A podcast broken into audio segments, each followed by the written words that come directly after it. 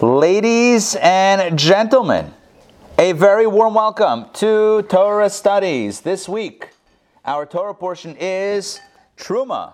And in this week's Torah portion, we read about the Great Building Campaign. This is the first Jewish capital campaign in history, but certainly not the last. It reminds me of the story where the rabbi announces the building campaign and he says to the community, ladies and gentlemen, so excited to launch this project, this building for the community, for the future, you know, the whole spiel. And then the rabbi said, and everyone's so impressed. And the rabbi talks about, the costs and how much it's going to run. And the rabbi says, and the good news is we have the money. Then he says, the bad news is it's in your pockets. Anyway, that's the joke that said. It's a classic. It's a classic. It's an oldie but a goodie. So the first time we find a building campaign is indeed in this week's Parsha. Let's give the context. I'm sure I don't need to, but you know me, I love context. You just gotta know where we are. I don't want to start in the middle somewhere. All right. Let's start from the beginning. In the beginning, God created heaven and earth. Okay, we can fast forward a little bit. So we read about the Exodus. We read about the splitting of the sea, the giving of the Torah at Sinai. And now the Jewish people are a nation. Not just a band of brothers and sisters, not just a family. You know, the children of Israel, which they are often called in Torah, B'nai Yisrael, the children of Israel. They are now Am Yisrael, the nation of Israel, the Jewish nation. And they have a mission. Right? They have a calling. They have 10 commandments. They got tablets before that was a thing, right? Before Steve Jobs, the Jewish ancient Israelites, they had tablets. And that was their mission. And then God says, one more thing. But wait, you think you have your freedom, your identity, your marching orders. Wait, slow down, cowboys. You got one more thing. And that is build me a home, build me a mikdash, build me a sanctuary, and I will dwell there. To quote the famous holy text, the famous source, Field of Dreams, build it and I will come. Right? Remember that line? Build it and I will come? There you go. Hashem says, God says, build it and I'll be there. So that's the opening of our parsha. And as the parsha opens, we're going to see that Hashem tells Moshe, look, here's what we need. These are the items we need in order to build this. We're going to need gold and silver and copper, and that's just for the Olympic medals. That was a joke, right? So we need the gold, the silver, the copper, the tapestries. You gotta know when to listen seriously and when to take it with a grain of salt. So God lists a list of 13 items that are needed for the building of this Mishkan, of this tabernacle, this portable sanctuary, portable temple. And then describes, as the Torah portion rolls on, God describes to Moses exactly what should be built, how it should be built, out of what it should be built, how big it should be built, the exact dimensions, the exact details, down to the decorations of all the items, the classic items. Enjoying supper? A little late? Okay. So exact details about the ark and the menorah and the showbread table and the altar. All the details are described in the Torah portion. Good. We're gonna open up the conversation by jumping into text 1. And reading the opening verses from our Torah portion. And then I'm going to share with you a midrash that will absolutely confound us, you and I. It will seem so bizarre and out of left field, we are not going to know what to do with it. But you didn't come here to not know what to do with stuff. You came here to know what to do with stuff. So by the end of tonight, you and I, we're going to know what to do with this midrash. We're going to understand it. It's going to make perfect sense. It's going to be the greatest thing since since sliced bread. Is that a thing? Is that a statement? Yeah. You like sliced bread? No? All right. Why not? Let's jump in to text one. I'm sharing my screen with you because sharing is caring. There you go. All right. Here we go. Sharing, caring. Text one, Exodus 25. Let me make this larger so we can all read without zooming into our screens. Let the screen zoom to us. Screen? The screen. This is the screen. Here we go. Adina Malka, you are first on the board. If you don't mind, unmuting and reading. You got it. God spoke to Moses, saying, "Speak to the children of Israel, and have them take from me an offering from every person whose heart inspires them to generosity. You shall take my offering, and this is the offering that you shall take from them: gold, silver, and copper, blue, purple, and crimson wool, linen, and goat hair, ram skins dyed red, topsy skins, and acacia wood, oil for lighting, spices for the anointing oil, and for the incense." Continue, please, on the next page. Shomam stones and filling stones for the ephod and for the hoshen, and they shall make me a sanctuary, and I will dwell in their midst, according to all that I show you, the pattern of the Mishkan and the pattern of all its vessels, and so shall you do. Thank you. So, in short, text 1a, which is the opening 9 verses of our Parsha, is God's command to Moses of what to tell the people to donate for the construction of what we know in Hebrew as the Mishkan, a.k.a. the portable temple, the portable sanctuary. And there are 13 items, right? We're not going to read them all again, but it starts with gold, silver, copper. It's got fabrics and wool and animal skins and oil and spices and all, and then jewels and gems for the breastplate of the high priest, all that stuff. All right, and then God says, what's all this for? For the sanctuary that you shall build. Seems pretty straightforward. I want to share with you actually one other insight before we move on. This is not directly necessarily related to the direction of today's class, but something that I feel inspired to share. And that is, if you notice, the commandment is in the Hebrew, I'm going to point out the Hebrew, it's v'yichu li truma. V'yichu li means, and you shall take for me an offering, or have them take for me an offering. Now, this is something I pointed out in previous instances in studying this Torah portion. The commentaries mention that it should have said, give an offering. Why take an offering? Take for me an offering. It's an awkward expression. Why v'yichu? And the commentaries explain that the message is that when we give, we actually receive more than we give. So giving is actually taking because it benefits the giver in an even greater way. It's interesting, there's a verse, unesano, or unetano, which means, and they shall give. And the word, I forgot the word in English, a word that you could read forward and backward. What is that called? Who knows the grammatical term for that? Palindrome. A palindrome, yes. So a word that you can read forward and backward. And the word for giving also is a word that could be read the same in Hebrew, forward and backward. For example, the name Natan, which means give, Natan. My oldest son, his name is Natan, or Nassan, as we say in Ashkenazi pronunciation. Nun taf nun. You can read it forward and backwards the same way. And the commentaries point out it's the same message, that when we give one direction, it comes back the other direction, right? You can read it both ways. When we give, we get. It's that cycle. Just wanted to point that out as we open it.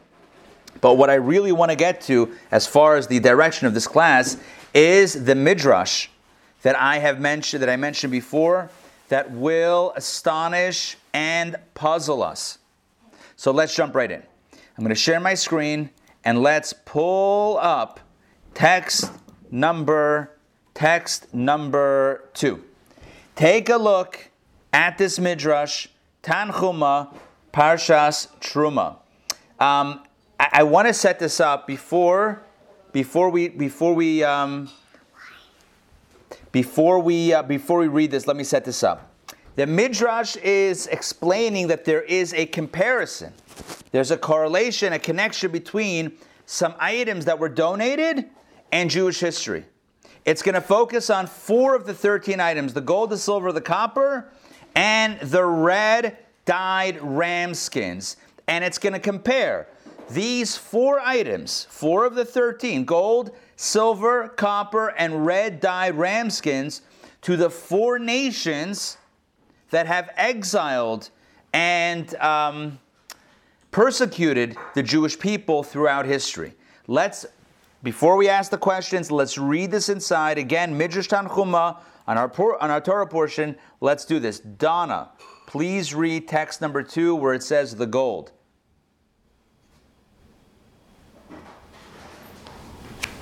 The gold used in the tabernacle corresponds to the kingdom of Babylonia, of which the verse states, "You are the head of gold."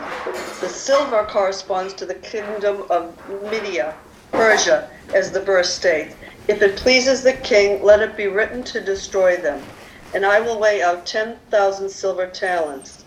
The copper corresponds to the kingdom of Greece, as it was the least powerful of them all. And the red-dyed ram skins correspond to the kingdom of Edom, as the verse states, and the first one emerged reddish.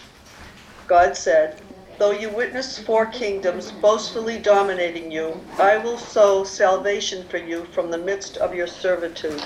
Perfect, thank you. Let me explain and let me break this down, and then we're going to ask some major questions. All right, first of all, let's understand what the Midrash is doing. Let me explain one more time. The Midrash is correlating, is comparing 4 of the items that were donated or that were requested to be donated for the building of the tabernacle to the 4 primary kingdoms, empires that exiled and persecuted the Jewish people. Let's go through them one at a time. The gold. The Midrash says the gold corresponds to Babylonia.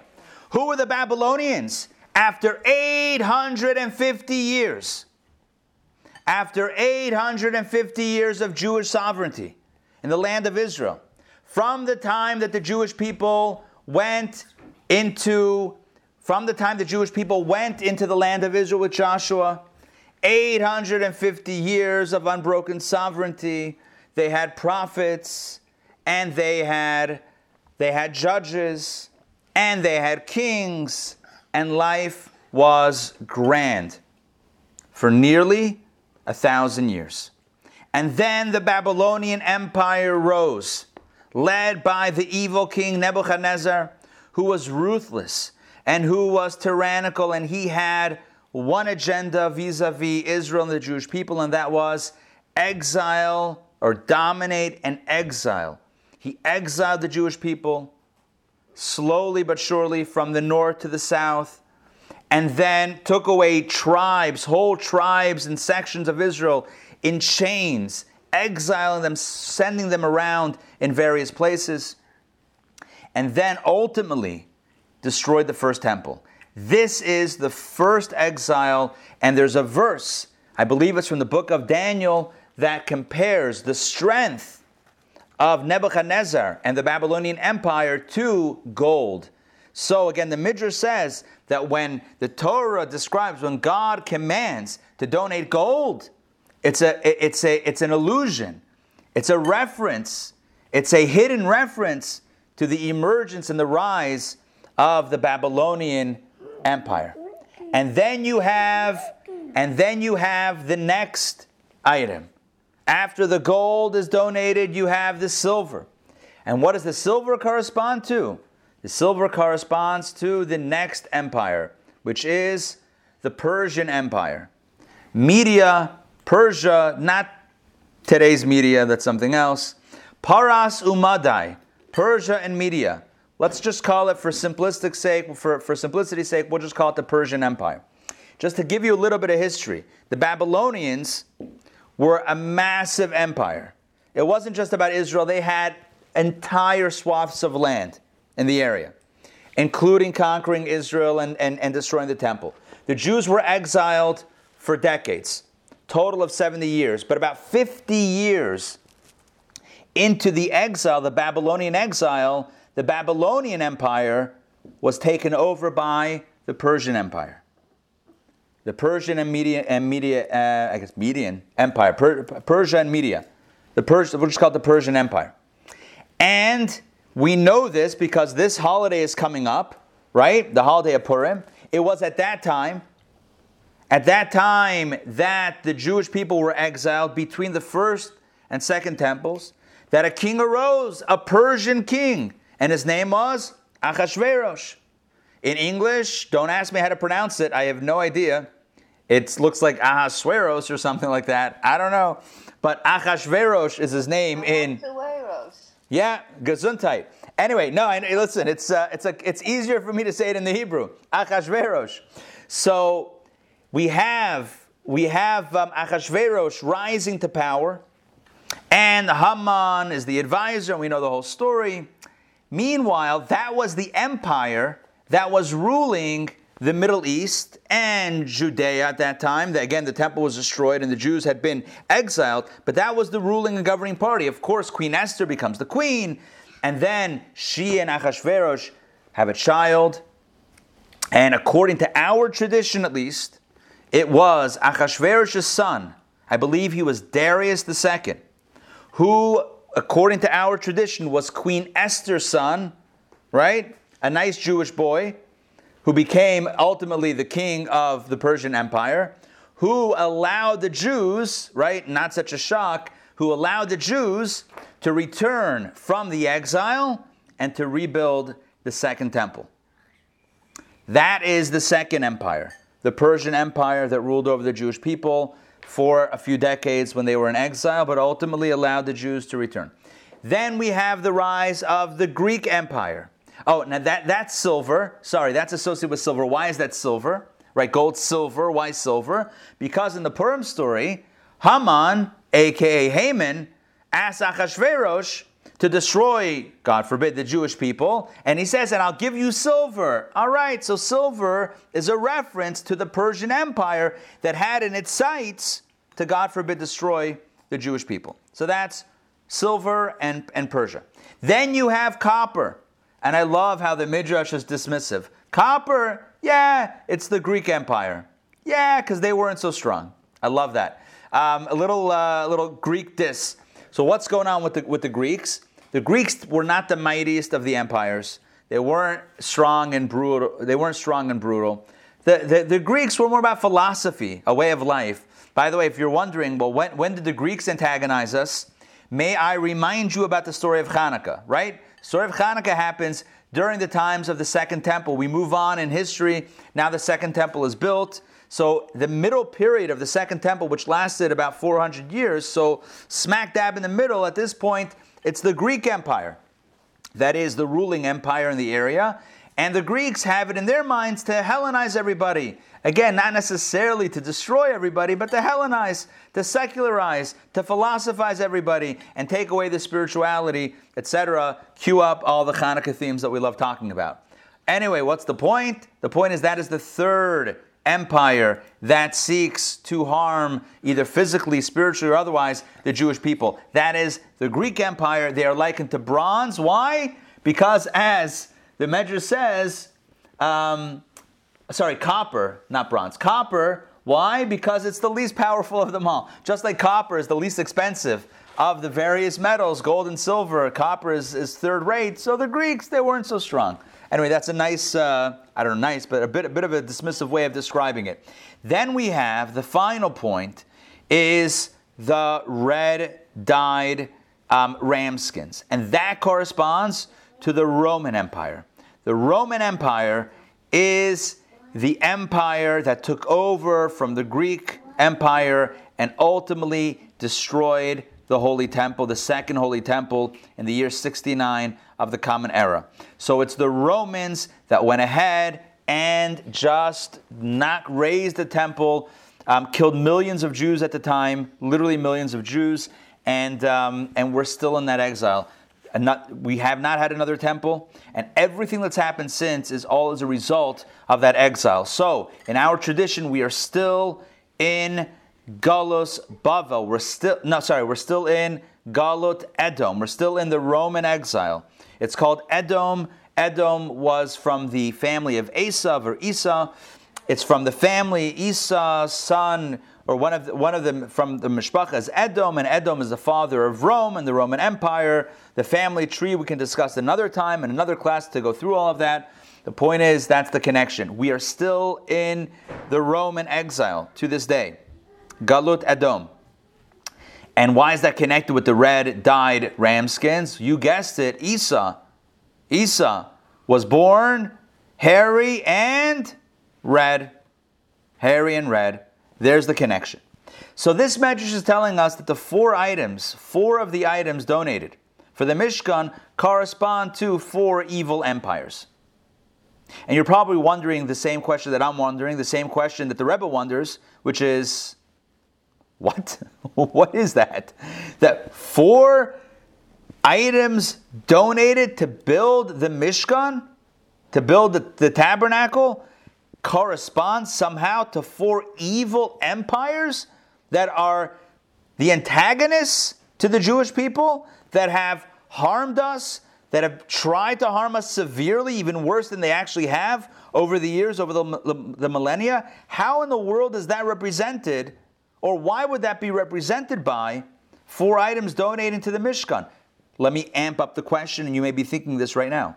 Think about it. What was the aim of at least two of these empires, the Babylonian and the Roman? Forget their aim. What did they actually do? Unmute yourself. Tell me, what did the Babylonians do, and what did the Romans do?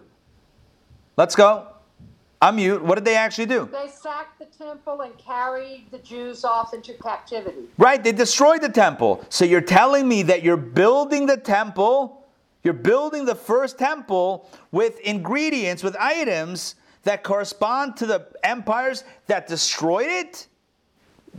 It hurts the mind to understand what in the world the Medrash is saying. It's not my question. It's probably your question. It's definitely the Rebbe's question. Let's share the text and jump in to see how the Rebbe articulates this query. Dr. Maxey, please, if you'll read text number 3, here's the question. It is baffling. What do the four kingdoms have to do with the donations for the tabernacle?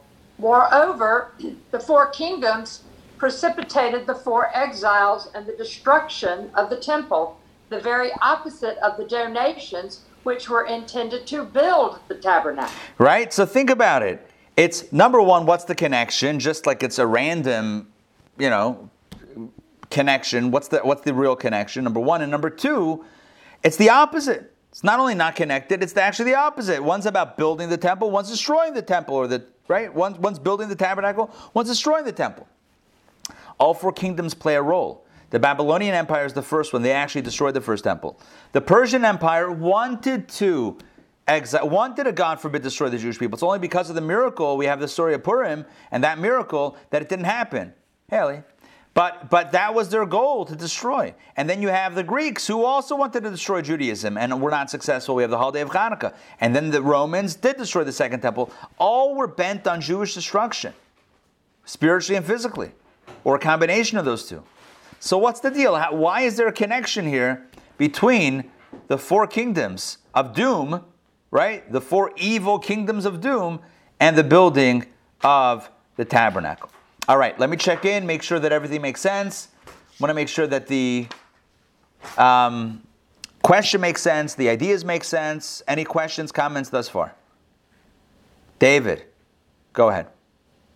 So I know there are other analogies elsewhere about the four kingdoms. I don't recall exactly which ones that I recall, but they were actually four distinct analogies that were given, whereas here we're picking and choosing four out of a number of different donations, and I don't know if we're forcing the issue.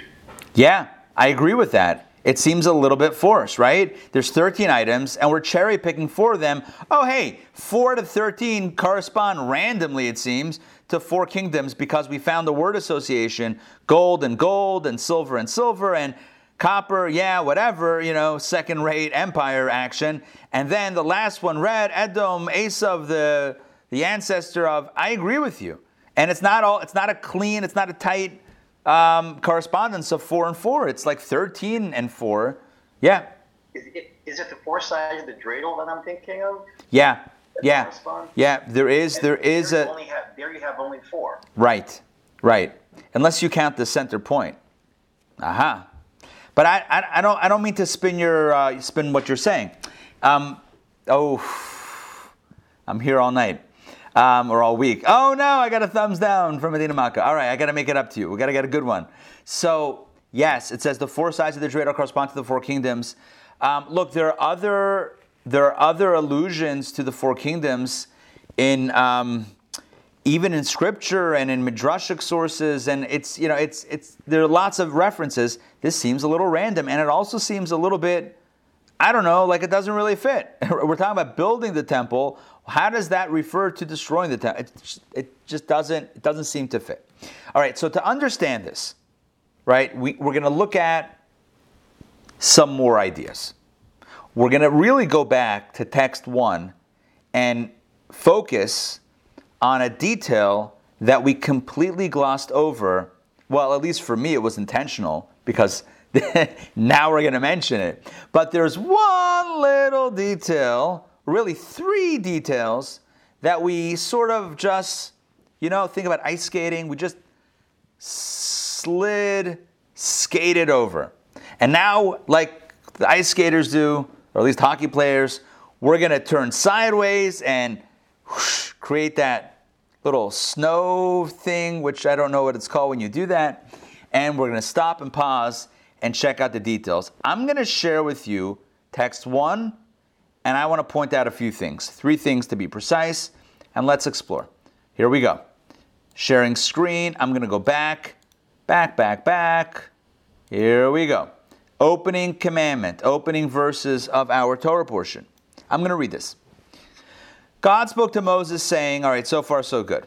Speak to the children of Israel and have them take from me an offering. You know what? You know how like college kids or whatever, or maybe not only college kids, you have drinking games. Every time somebody mentions a word, you have to take a shot. You know that? You know that concept? Every time? Okay, here's what we're going to do, right? It's not a drinking game, right? We're not saying l'chaim tonight, but the game is like this. Every time I say the word offering, you have to hold up one finger, and then the next time 2 fingers, and the next time 3 fingers, and if there's more, but okay. Let's do this. Back inside. Speak to the children of Israel and have them take from me an offering. From every person whose heart inspires him to generosity, you shall take my offering. And this is the offering that you shall take from them, gold, silver, copper, etc. 3 times we find the word offering. Now, in the original, obviously it doesn't say offering. The word is Truma, which is the name of our Torah portion, Truma. So it says, V'yichuli Truma. It says, Tichu es Trumasi, or Trumati, and it says, V'zota Truma. So Truma, Trumati, and Truma. 3 times it says a version of the word Truma, which means an offering. This inspires our sages to point out that when it came to the contributions, the donations for the Mishkan, there were actually 3 distinct categories of donations. If you just read the verses and we don't pay attention, it might seem like there was just one campaign.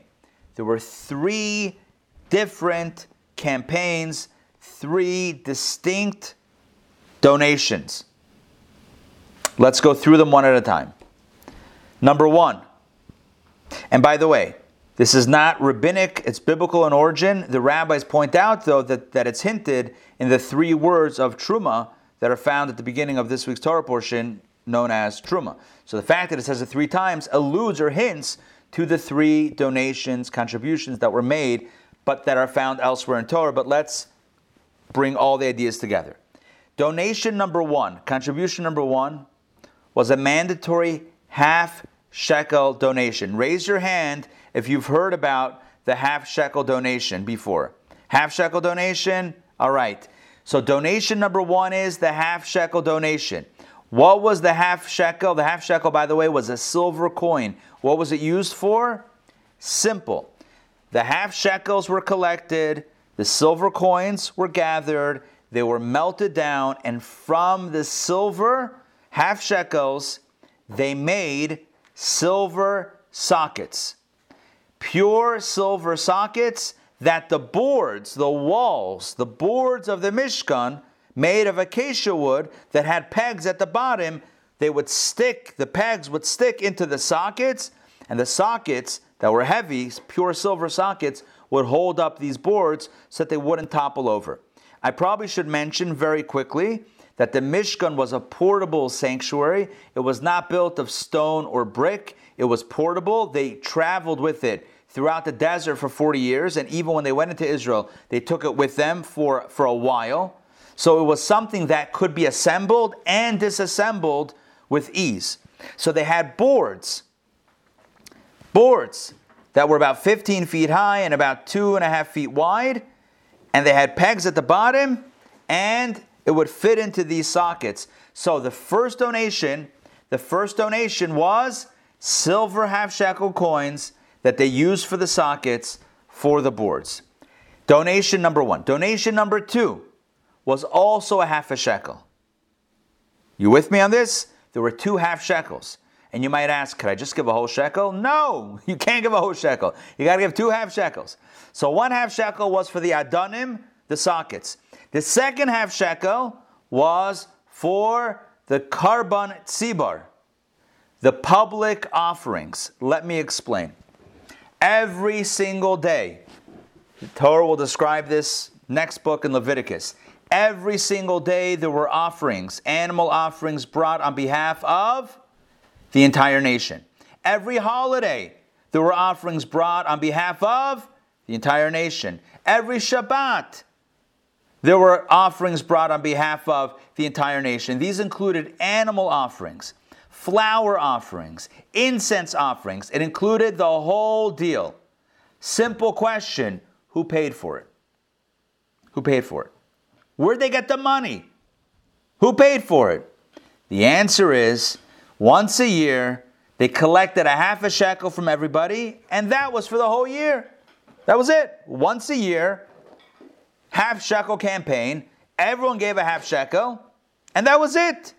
They had the money, they put it in the treasury, and they used it for the whole year for the karbanot tzibur, the public offerings, the communal offerings. That was the second. So let me just clarify something. The first half shekel offering that was used, or donation that was used for the sockets, was only done once in history. Are you with me? They only needed to make the sockets once. The second half shekel, which was for the offerings of that year, it was done how often? Well, I just said, right? That annual offering, that annual contribution was done annually. Every single year, everyone gave a half a shekel. By the way, that's why we read on Shabbat, Shkolim. We read the section about the shekel last Shabbat. We read at the end of the Torah portion, we read a section about giving the half a shekel. Because when was the half shekel collected and donated? This time of year. When the temple was standing, when the Mishkan was standing, when the temple was standing, they would collect the half a shekel this time of year. Between Adar Nisan, right before Passover, they would collect a half shekel for the whole year. That's the second offering. The third offering was everything else. The gold, the silver, the copper, the crimson wool, all of the other stuff that we read in text 1, the 13 items, that was the third type of contribution. So again, to clarify, contribution number 1 was a half a shekel for the sockets. Contribution number 2 was a half a shekel for the public for communal offerings. Contribution number 3, all of the other stuff that they needed to build a Mishkan. Make sense? Yes? Yes? Sort of? Yes? All right. Good. Excellent. Take a look. Everything that I just said is found in Rashi. All right, let's take a look at Rashi. This is text number 4.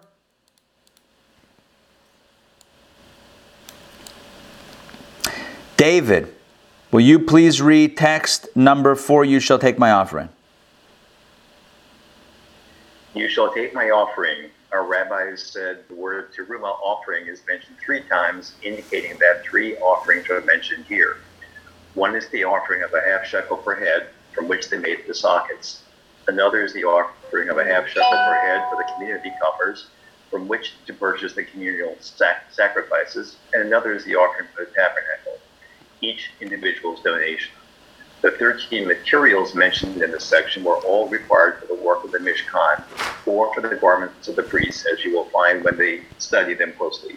Perfect. So we have 3 categories, one for the sockets, one for the communal coffers for the offerings, and the third is to actually build the tabernacle, the actual Mishkan, and all the garments. And all of that came from the 13 items. Rashi says, just go through it, go through these Torah portions, and you'll see how all these materials that were requested were ultimately used in the construction of the various vessels and in the weaving of the garments. Great. Perfect. Let's go deeper. There's a beautiful connection between these 3 offerings, these 3 contributions, and the 3 pillars upon which the world stands. You see, understood in a more mystical view, these 3 contributions were not just needed once upon a time when building the Mishkan, right? 3,300 years ago, God told Moses to collect these 3 donations, these 3 contributions. No, these, if it's in Torah, Torah is timeless, which means that each one of us, as we build our lives to be a temple, to be a space for God, we create space for God in our lives, we too have to give all 3 types of donations, all 3 types of offerings of ourselves to build a home for God. So what are these 3 types of offerings? What are these 3 types of service, so to speak, that we give to build a home for God in our own lives? Take a look at what it says in Pirkei Avot, Ethics of the Fathers. Karen, it is great to have you live from Maine. Please unmute if you can. Yes, and read text 5. Shimon the Righteous was among the last surviving members of the Great Assembly. He would say, the world stands on 3 things: Torah, the service of God, and kind deeds. Perfect, thank you. The world stands. There are 3 pillars that support the world, 3 things that make the world go round spiritually. And what are these 3 things? Number 1, Torah, Torah study. Number 2, service of God. What does that mean, service of God? It means essentially prayer. Prayer and the sacrificial service in the times of the temple. It means serving God. And the 3rd category are mitzvot, kind deeds, tzedakah, other kind deeds, good deeds, but generally that refers to the mitzvot that we do.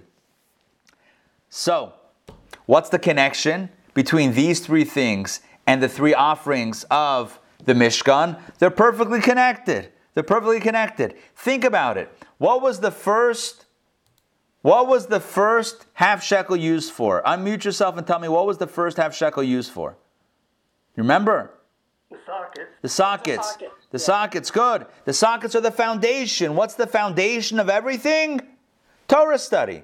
Because without Torah study, we don't know what to do, right? How do you do a mitzvah if you don't know? First you have to know, and then you can do. You can't know before you do. Sorry, you can't do before you know. You got to know what to do before you do it. So Torah is the foundation, are the sockets, if you will, of the rest of Judaism. So the contribution of the sockets, again, we're understanding, just to process, right? To understand the process here. We're comparing the 3 contributions of the ancient temple to the 3 things that we need to give in order to build our lives in a spiritual way, right? To support the spiritual nature of the world. So we have 3 donations. You got to give your half shekel for the sockets. What does that mean? Study Torah. You got to build your foundation. Number 2, you have to give a half shekel for the offerings. What does that mean? You got to offer yourself in prayer, right? Prayer is that inner service, that inner worship, that emotional and spiritual connection with God. That's like the communal offerings. And the third category, which is the rest of the stuff, the gold, the silver, the copper, to build the ark and the menorah, all the physical things, all the physical materials that were used for all the physical items, that refers to the third category of our spiritual service, which is, you guessed it, mitzvah observance. Why? Because like the 13 items donated in the Mishkan, the mitzvot that we do also involve physical items. We give charity with coins and paper, right? And now digital, Bitcoin, why not, right? You give... for all those cryptocurrency fans out there, you light Shabbat candles with a candle or with oil. You wrap tefillin with leather straps. You wear a tallit made from wool. You see the connection. Just like they needed gold, silver, copper, wool, animal skins to build a Mishkan, we do mitzvot using all of these items from the world, from the natural universe as well. So let me just clearly state the connection. 3 donations back in the day, 3 forms of connection with God today. Number 1, build your socket, study Torah. Number 2, purchase your offerings, i.e. offer yourself to God in prayer. And number 3, we need items to build an edifice for God. That means utilizing the world in the performance of mitzvot. I'm going to share this reading with you from the Rebbe's insights that make this connection clearly in text number 6. Here we go. I'm going to read this. The first step to serving God is the pillar of Torah. Every facet of Judaism and the mitzvot have their source in the Torah, alluded to by the donation for the sockets, the foundation of the tabernacle. Torah equals sockets, foundation. As for the half-shekel donations used to purchase communal offerings, they represent the pillar of avoda, service, namely the sacrificial services. Obviously, those are the communal offerings. But in the present day, it refers to the service of prayer. That's our second donation. And number 3, the donations of various materials used in the tabernacle's construction, gold, silver, copper, etc., represent the performance of the various mitzvot, which are fulfilled with various physical materials, such as gold, money, whatever, and which generally are embodied by deeds of kindness, for kind deeds are considered the embodiment of the mitzvot. So, 3 donations, 3 contributions, 3 pillars, 3 primary modalities of connecting with God, Torah study, prayer, and good deeds. And now I want to ask you the SAT question that we all love. Maybe it's not SAT question. Maybe it's a little too, maybe for younger grades. You know, they used to give you a bunch of things and you had to choose which thing is not like the others? Yeah? Like which is dissimilar? So I'm going to give you 3 things. And you're going to tell me which one is not a match. And you're going to tell me why it doesn't fit with the other 2. You ready? I'm going to give you 3 items. Tell me which one is different than the others. You already know which 3 they are, right? Torah study, prayer, and doing mitzvot. Right? 3 pillars, but 2 are similar and 1 is dissimilar. Tell me which one is dissimilar and why. That's the kicker. Again, your 3 choices are Torah study, prayer, and mitzvah performance. Go. Open mic. Jump in. Someone tell me. Which one? Which one is dissimilar? Which one is dissimilar? I think the third one is the dissimilar one. Tell me why.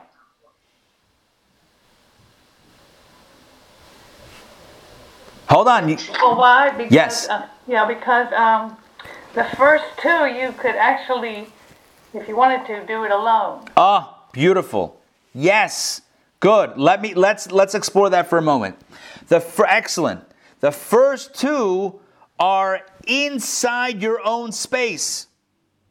The first 2 are more introverted, so to speak, whereas the third is more extroverted. Let me explain. Torah study. I mean, look, we're studying together, right? And that's a beautiful thing. But Torah study is Torah going into our heads.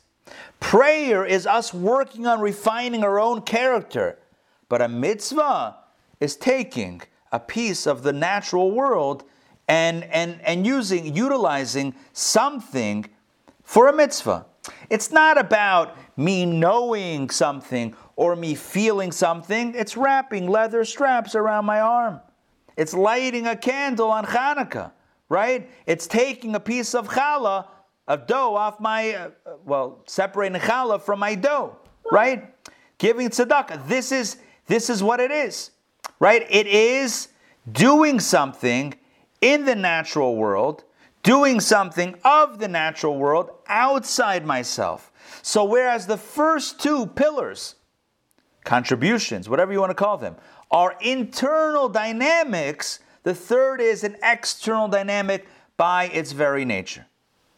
So Torah study is about refining the mind, clarifying the mind.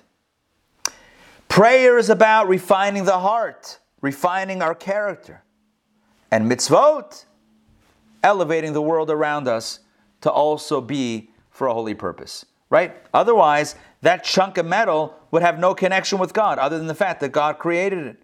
But it doesn't obviously reflect its creator. When I use it for a mitzvah, I declare this chunk of metal is not just a random chunk of metal, space junk. This is a chunk of metal that, by the way, if you have space junk, let me know. I know a guy, right? This chunk of metal is a medium, right? Not a seance medium. This is a chunk of metal that is a medium for divine, the fulfillment of the divine will in this world. So when I do a mitzvah, it's not about me as much as it is about me elevating the world around me by utilizing the stuff for a higher purpose. So prayer and Torah study is for me. It could also be for others, but it's also for me. Whereas a mitzvah is essentially for the other, or for the world. I'll ask you a question, so which one is higher? Which one is greater? Which one is grander? Which one is more lofty? Is it the Torah study? Is it the prayer? Or is it the mitzvah observance? Which one do you think is the highest? Mitzvah. The mitzvah. You got it right. Because as incredible as Torah study is for our minds, and as incredible prayer is for our hearts and our characters, at the end of the day, all of that is about self-elevation and self-perfection, which is important, and it's laudable, and it's necessary, but that's not why we're here. We're not here to become elevated. We're here on a mission to elevate the world around us. How do I know this? Well, I happen to know this because that's what it says in the book of Tanya. We're going to jump into this, text number 10. This is what the mystics tell us, and that's my story, and I'm sticking to it. I didn't say that so cleanly, but that's what I meant. All right, we're skipping some texts. Let's jump to text number 8, chapter 36, 2 times Chai of Tanya. This is beautiful. Take a look. We know from our sages that the purpose behind the creation of this world is God's desire for a home in the lowest realms. Thus, this tangibly physical world was created. It is the lowest realm. There is no place where God is so hidden, that is so dark, full of klipot, that literally oppose God, declaring, I and nothing else exist. There is no other realm that is so dark, that is so obscuring to the truth. There is no other realm in existence that declares utterly and unequivocally, I am and there is no God. Only our realm does so. And you know what the point of this is? Why would God create a realm that denies his own existence? Why?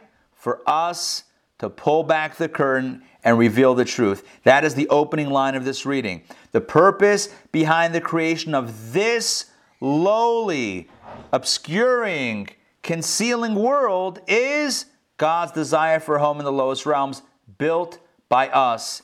Like the Baal Shem Tov said, life is a game of hide and seek. We do it with kids, right? We do it with our kids. It's a playground. The kids love doing this hide and seek. My kids love it. It's a favorite Shabbat afternoon. I mean, I'm looking around. There's not a lot of place to hide. And yet, they are all thrilled for hide and seek. It is they get a kick out of it. It is unbelievable. The Baal Shem Tov said, hide and seek is a holy game because it reflects the nature and purpose of this world. God is the creator, but God hides in our world. And our job? We're the ones counting and then finding. Okay, maybe we don't need to count. We've already counted enough. Our job is to find God, and we seek and find God behind the most, in the funniest places, in the most, far-fetched places. By the way, when do we do that? When we pray? When we study Torah? Or when we do a mitzvah? When we do a mitzvah, right? When we do a mitzvah. That's when we elevate the world. That's when we peel back the cover. We peel back the curtain. We peel the onion. I don't know. Whatever. I'm crying. That's when we reveal the truth of creation. This is not just a hunk of metal. This is a catalyst for a global change, right? Resources. This is not just a piece of leather. This is a Torah scroll. Parchment, it's a Torah scroll. This is not just wool. It's a prayer shawl. That's what we do when we do a mitzvah. So Torah study is great for self, and it's necessary. And prayer is great for self and necessary. But doing a mitzvah, doing a mitzvah is what we're here for. Doing a mitzvah is what the world is here for.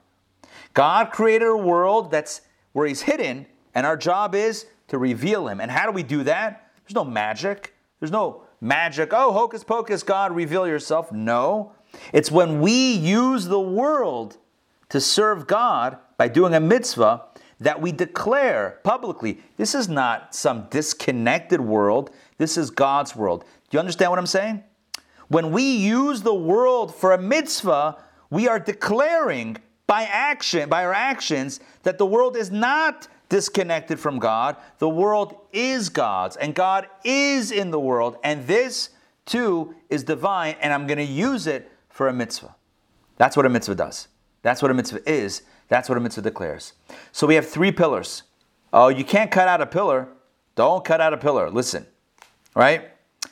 Don't do that. We know what happened when Samson knocked down some pillars. Remember that? When he was cornered and he knocked down some pillars in the whole building. You need all three pillars. But, as the Rebbe says, one pillar is not like the others. The pillar of mitzvot is specifically aligned with our purpose. And this is why our sages tell us that the greatest thing is action. The greatest thing is action. Take a look at text number 11. There was an incident in which Rabbi Tarfon and the elders were reclining in the loft of the house of Nitzah in Lod. Sounds like a nice afternoon.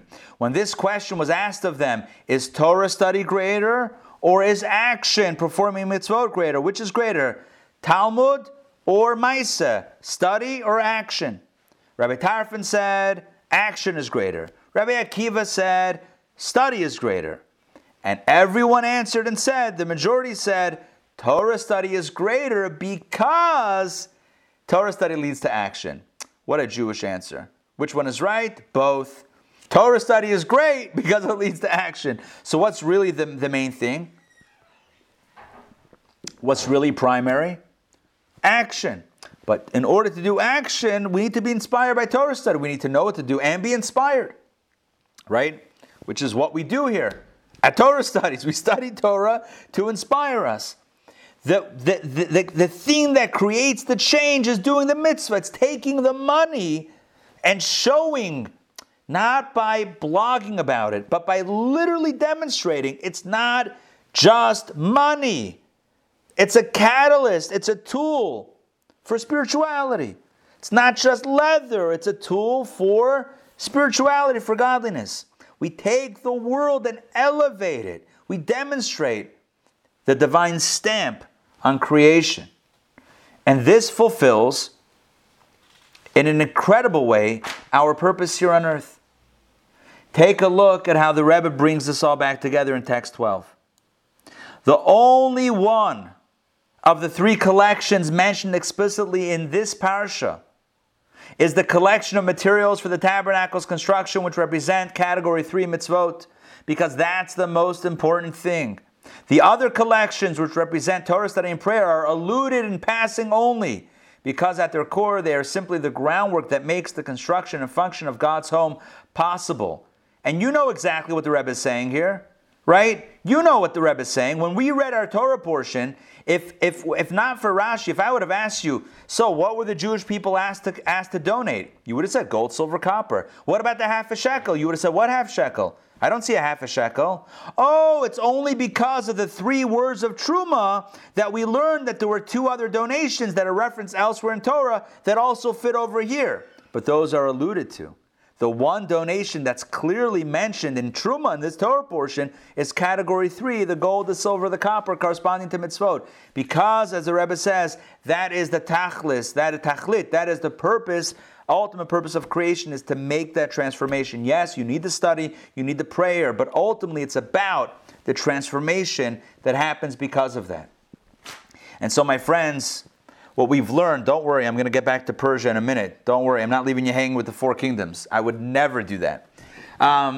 Sorry, folks, got to go. Just kidding. So what we've seen thus far is that there are three primary pillars, three modalities of service, and all three are necessary, but the third is the greatest. Why? Because the transformation is where it's at.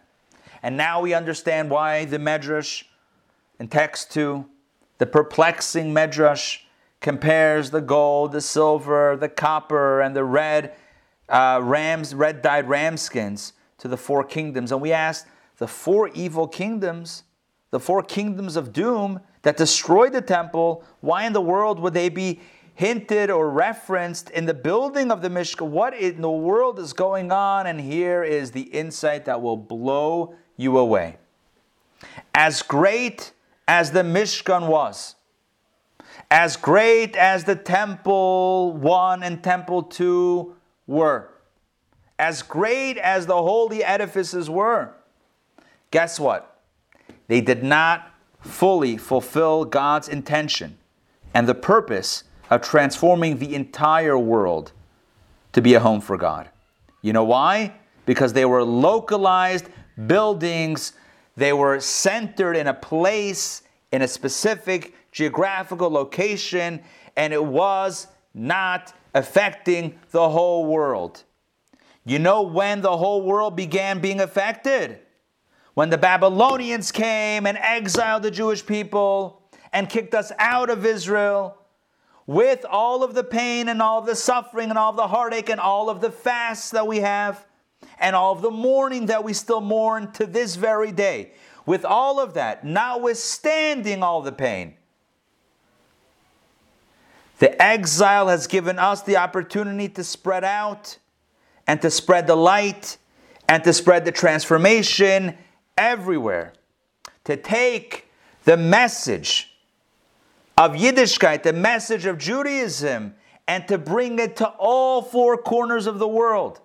Like we have with Torah study and prayer, that are essential, that are incredible, but act as, in a sense, a catalyst for the main event, which is world transformation. The Mishkan and the temple were also incredible and holy and beautiful, but only setting the stage for a global transformation that happens precisely when we disperse, when we expand our horizons and expand beyond the confines of the temple. I need to share with you, let me see if I have a, you know what, I don't know that there's a text on this. Yeah, there is. Hold on. Yeah, text 13.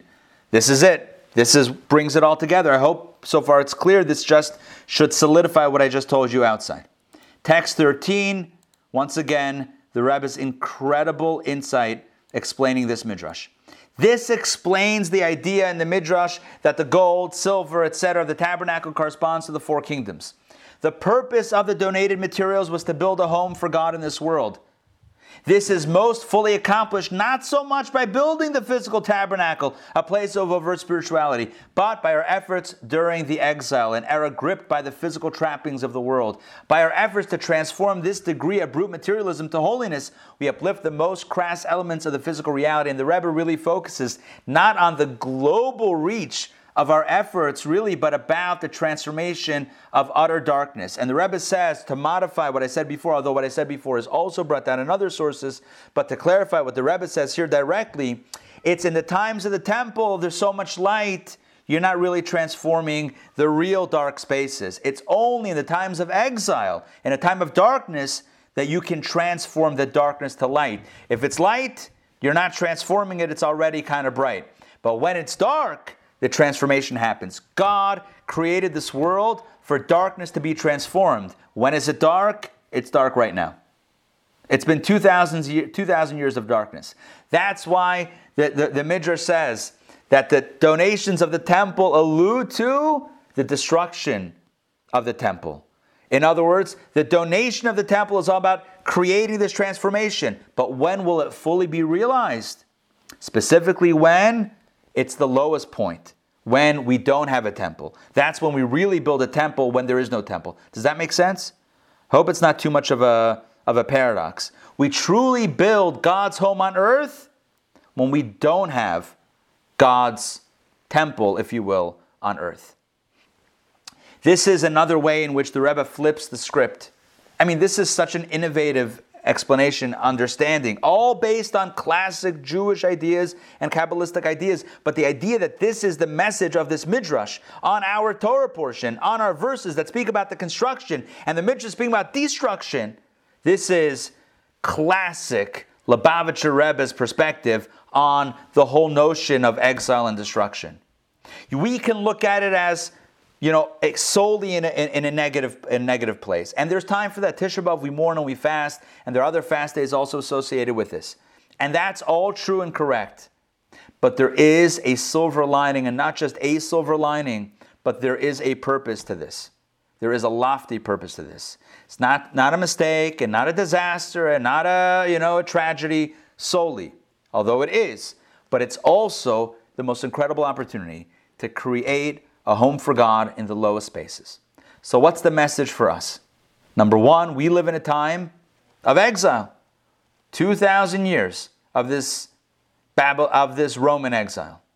There's a lot of darkness to transform, number one. Number two, getting back to the catalyst for this idea, and that is that Torah study, we need to study Torah. We need to find time to pray and connect emotionally and our character, refine our character to be closer to God. We can never forget that our essential purpose is to make a difference in the physical world. And we do that in a large way when we utilize the physical stuff of the world as an offering to God. When we utilize the physical materials of this world to do a mitzvah.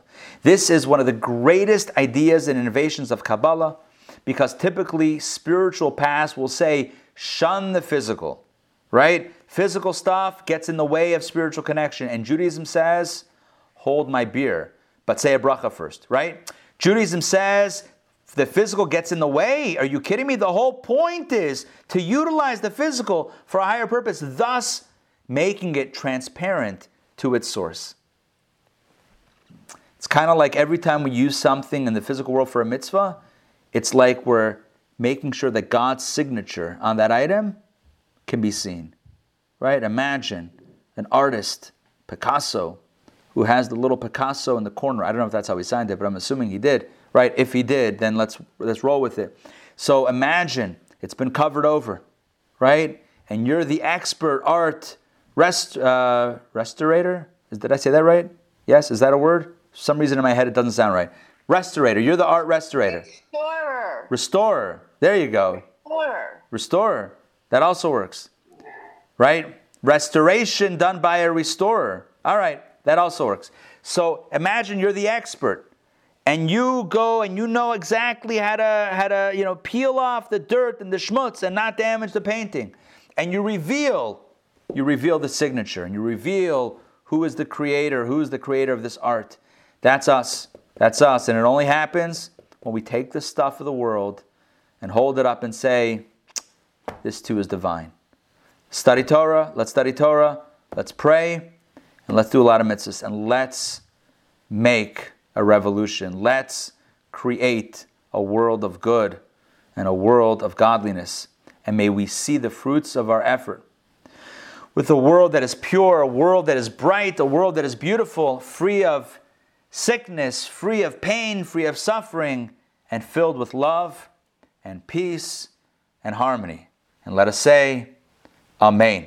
Thank you very much for joining me for Torah studies. I hope you enjoyed it. I hope you're inspired by it.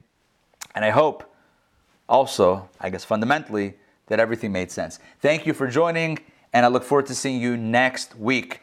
I'll stay on. Thank you. I will stay on for Thank you. I will stay on for questions if you have questions or comments. Also do a few quick announcements. So if you want to stay on, a few quick announcements. Number one, this Monday night, join us for an incredible, gorgeous, holiday-themed, Purim holiday-themed jewelry workshop led by our very own Donna. The jewelry is at Chabad. It's in the Chabad safe. I'm kidding. It's in my office, but it's safe in my office, so I guess that works. You can pick it up. There's plenty of time till Monday night. If you're not yet signed on to it, join us. You're going to love it. Where else will you get a boutique? You're going to make it yourself. There's a live online workshop. We're going to talk about the holiday. Where else are you going to get? Where else in the world are you going to find a necklace with a grogger built in an incredible? It's beautiful. It's royal themed. It is. Why am I forget? Amethyst color themed, right? Yes. Join us Monday night for that. Thursday night and Friday are the holiday of Purim. Next week, Thursday night and Friday, a week from tomorrow night, is the holiday of Purim. Check the website. We have Megillah readings and opportunities to observe the holiday and to have fun in a safe way. Friday afternoon, for example, we do Megillah reading, and then you can take home a nice kit for Shabbat, because it's going right into Shabbat with challah and soup, etc., and all those good challah, spoiler alert, in the shape of hamantashen. Ah, you like that. Triangle-shaped challah. Pretty cool if you ask me. All right, listen. Haman, you tried, but now we're going to eat your hat. Usually the bad guy says, I'll eat my hat, but whatever. It still works. Now, that's all Purim. Then we have upcoming some more stuff. What do we have? We have, the Kabbalah of the future. This is unbelievable. Rabbi Usher Chris, we've never had him before. He is an incredible scholar, Kabbalist, scientist, and futurist. He's going to be speaking about things that are like the stuff of science fiction fantasies, but how there's a Kabbalistic basis for these wild ideas. For example, time travel and teleportation, and the idea of reversing aging. Kabbalistic ideas, underpinnings. I wish I could tell you more, but honestly, I don't exactly know what he's going to speak about. But I do know that he is a gifted scholar and a gifted speaker, and you don't want to miss it. Also upcoming, we have David's mom is going to speak to us next month, March 15th. It's a Sunday night, sharing her story of survival. She's a Holocaust survivor. She has an incredible story, uplifting, powerful story about choosing life and hope over despair and over pain. Join us. The event is called Faith and Fortitude, Sunday, March 15th. You do not want to miss this historic event. And finally, we have an art program, which has just, I don't know if it's on our website yet. You can't find this yet. All right. So we have an art program. Think Bob Ross, but a Jewish Bob Ross. And he's a she. It's not Bob Ross. Her name is Tanya, and she is from Toronto, and she is an incredible artist and an art instructor. She will guide you, even if you have no artistic experience before.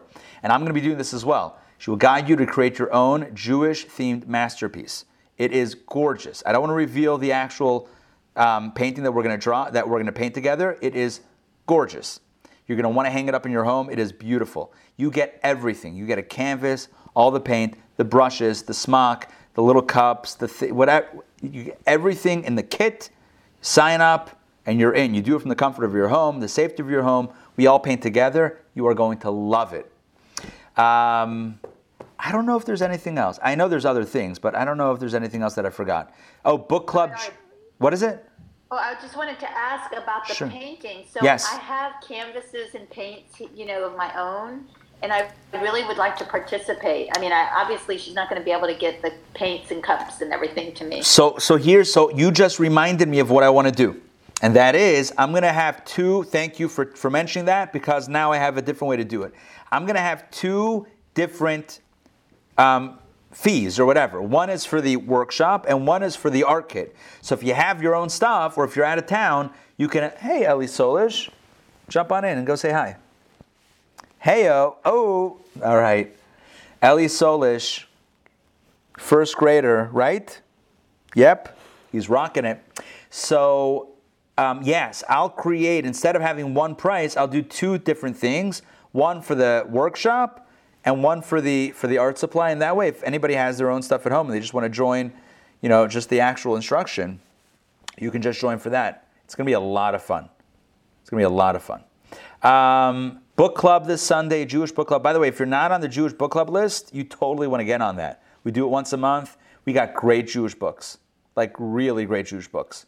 Discussion led by Ariella Rich. She's a member of the community.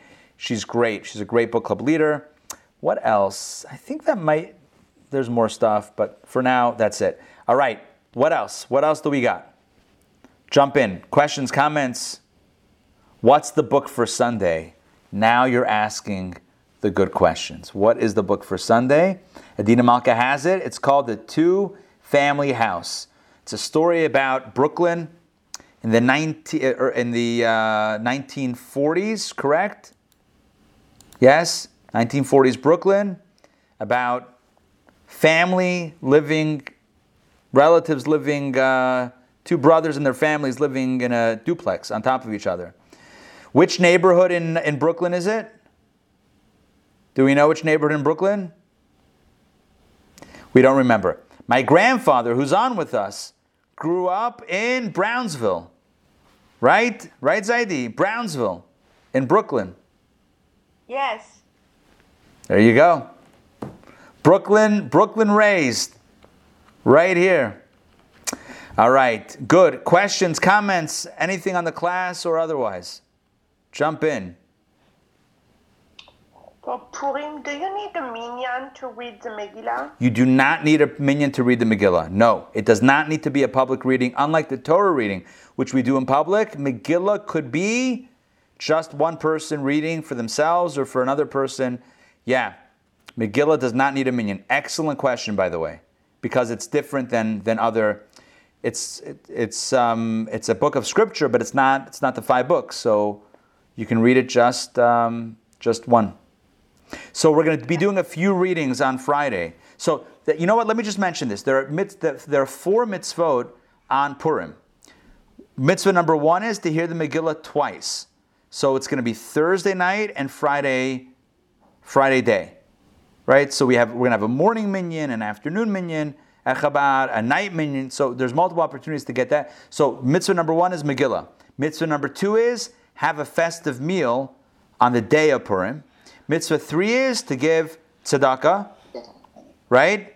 And mitzvah to give tzedakah to at least two needy individuals. And mitzvah number 4 is to give gifts of food, to at least two gifts of food to one person.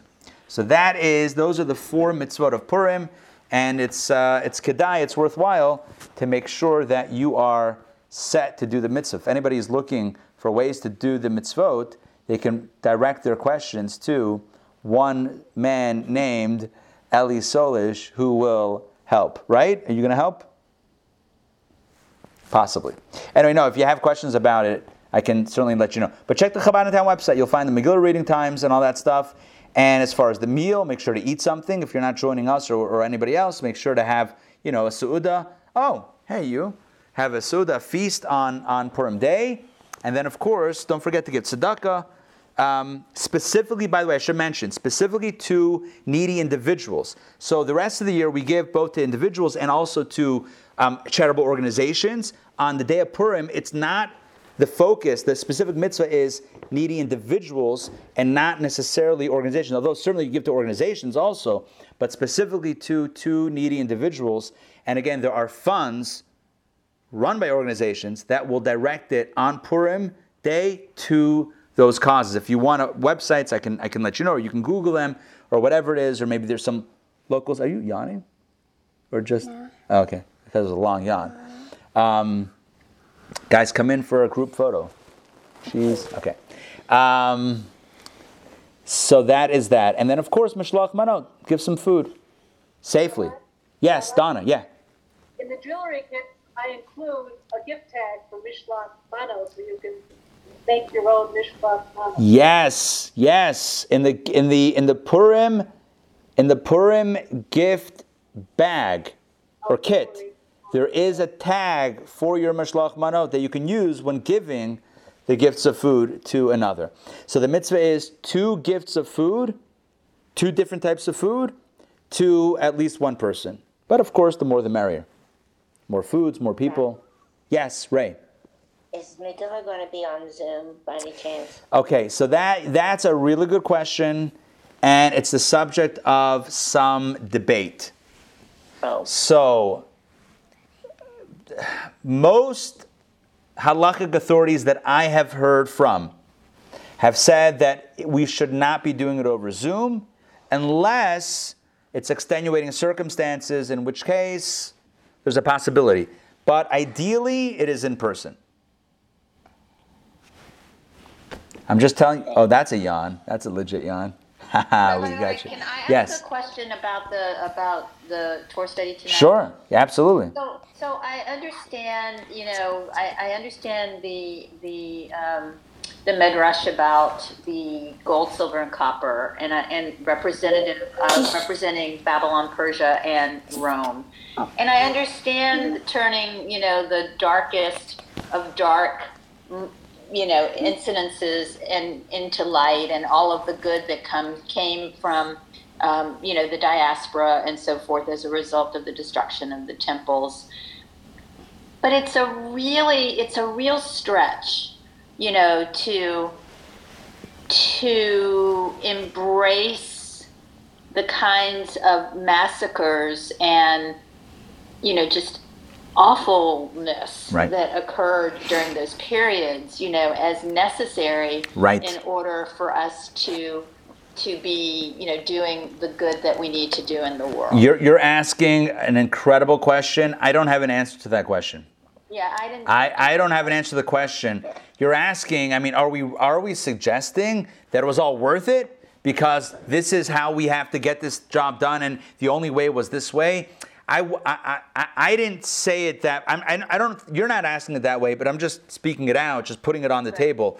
We're not going that far to say that. What we are saying is the aftermath of where we are, in other words, after all is said and done, that's why we mourn. That's why these are the saddest days on the calendar. That's why Tisha B'Av is the saddest day on the Jewish calendar, and it's a day of fasting and a day of mourning. And we have another few fast days, like the 10th of Tevet, etc., that also mourn those moments. And we have a fast of Esther that's coming up next week on Thursday. Right, next week, I should mention, Thursday is a Tanya Esther. From morning until, from sunrise to sunset is a fast. A week from Thursday, right, the day before Purim. We break the fast after the Megillah reading with Hamantashen and whatever it is that we're eating. One second. Right, we break the fast, then why do we fast? Because Esther fasted. Why? Because of this decree. In other words, we fast. It's legit painful. So we're not saying it's worth it or whatever. We're saying it happened. Now that this is where we are, there's an opportunity that could not have come any other way. Are we asking for it? Are we happy about it? We're not going that far. So the question, how do we reconcile the silver lining, if you will, with the dark cloud? I don't know that I can answer that. And I don't think anyone can answer that. But as we are, where we are, there is an opportunity here that we just didn't have in the times of the temple. Hold on, wait, you're muted. Yeah. So, but the Medrash, clearly because the Medrash was post-destruction of both temples. So I think that explains the Medrash because, it's not as if Hashem, decreed that these things were going to happen, and this is why we collected gold, silver, and copper, as much as it is that post-destruction of both temples, Midrashim are rabbinic, so this definitely came post-destruction as a way to turn what did happen. Right, it's framing, which, by the way, we know psychologically it's healthier to frame than not to frame, right? If we had a choice, we all want to frame, right? So, oh, you can give me 5 if I'm framing. Yeah. I'm ready to frame, but you can always give me 5 when I'm framing, right? So, yeah, exactly. The Medrash is saying, this is where we're at. This is what we've been through. And you know what? Let's connect this now with the building of the Mishkan. And as the Rebbe says, what's the connection, building and destruction? Because as much as was built then, we can build even more now. Not that we want it, not that it makes it better, not that it makes it worthwhile, but there's an opportunity that we can do now that we could not have done before. and that giggle is a perfect culmination of a lovely Torah study. Perfect. Yes, you can. Oh, you know what? Bring the Hamantashen box. So, folks, I have to share an announcement. You ready? So, on occasion, not always, on occasion, I go to a store called Costco. You guys know Costco? Yeah? All right, Costco is, they have, it's kind of incredible what they've done with the place. They have a lot of stuff. So right now, tonight, I went. Can I pick up a Hamantashen? Yeah, for sure you can pick up a Hamantashen. You don't have to, you didn't have to pick it up for display. So we bought a massive tub of Hamantashen. I don't know if you can see how large this is. This is like 12 times the size of a normal box of Hamantashen. How much are I don't know how many times. 100? No, we'll have a contest. You guys guess how many, and whoever wins 30. Gets a free 30. Torah study session next week. 30. Oh, wait. What? 30? 30? I don't know. Again, I don't know how many it is. But Hadar Hamantashen, Pas Yisrael, super, super kosher. But I'll also tell you something else. You ready for this? Costco has... Listen, this is not a Costco commercial. I'm not getting paid. They're not a sponsor yet. Maybe they'll be listening. What do you want? You want to hold my hand there? Okay, we can do that. I like that also. So, look, Costco's not a sponsor, but I will tell you that they have like great Chalav Yisrael, like super duper kosher cheeses and other stuff. They have, what do they have? They have now Shmura matzah. Handmade, round box, Shmura matzah, legit, Chabad Shmura matzah. Even though it's not branded as Chabad, it's called Jerusalem matzah. The Jerusalem matzah is coming from Chabad sources, and it is legitimately legit. And it's super inexpensive. The handmade box, I'm not trying to take away business from anyone else. It's $15 a box for the handmade stuff. Yeah. Yeah, it's legit. And I heard their stuff is the high quality stuff. It actually plays in the phonograph. Yeah. No, come on, guys. Come on, everybody. Of course not. It's going to scratch your needle. Do not. No. It's going to say, walk like an Egyptian. Bam, bam, ba-da-bam. So, no, do not play your matzah. Do not play around with your matzah. It is a holy item. Whoa, okay, all right. Folks, Riva's tapping out. Sorry? I'll be stunned if the Costco in Augusta, Maine has kosher cheeses and shmura matzah. You know what? I don't know about the cheese, but try the matzah. It's worth a shot. You can even call them. Ask them. That's like the only Costco in the whole state. Hey, try it. If it's the main Costco, you gotta give it a go.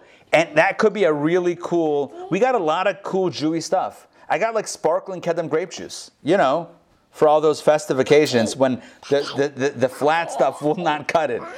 Right? You know what I'm talking about, guys. Right? You're like, the flat Kedem grape juice, let's get some carbonation. Yes? Can I have like a bite? Not like all the jelly, like at this point. So my kids don't like the jelly. So they eat around it. It's just the thing. Yeah, you can. So she's asking. Yes, you can eat around. Okay, I'm not eating with jelly. That's fine. I know. All right, there you go. It's fine. We'll find what to do with it. I happen to know somebody that doesn't mind the jelly, if you know what I mean. All right, friends. It's been real, and it's been real fun. And I hope you. Need more glitter. Yes, no. I do. All right. Need more glitter. Nope. Are you noping me? No. All right, good. All right, folks, it is great to see you all. It's great to connect. Tomorrow we have classes. Tomorrow night we have Tanya and the party rolls on. All right, we'll see you all. Have a wonderful evening. Laila Tov. Shabbat Shalom. Take care, everybody, to good health. Thank you. Bye. Thank you. See you all. Why did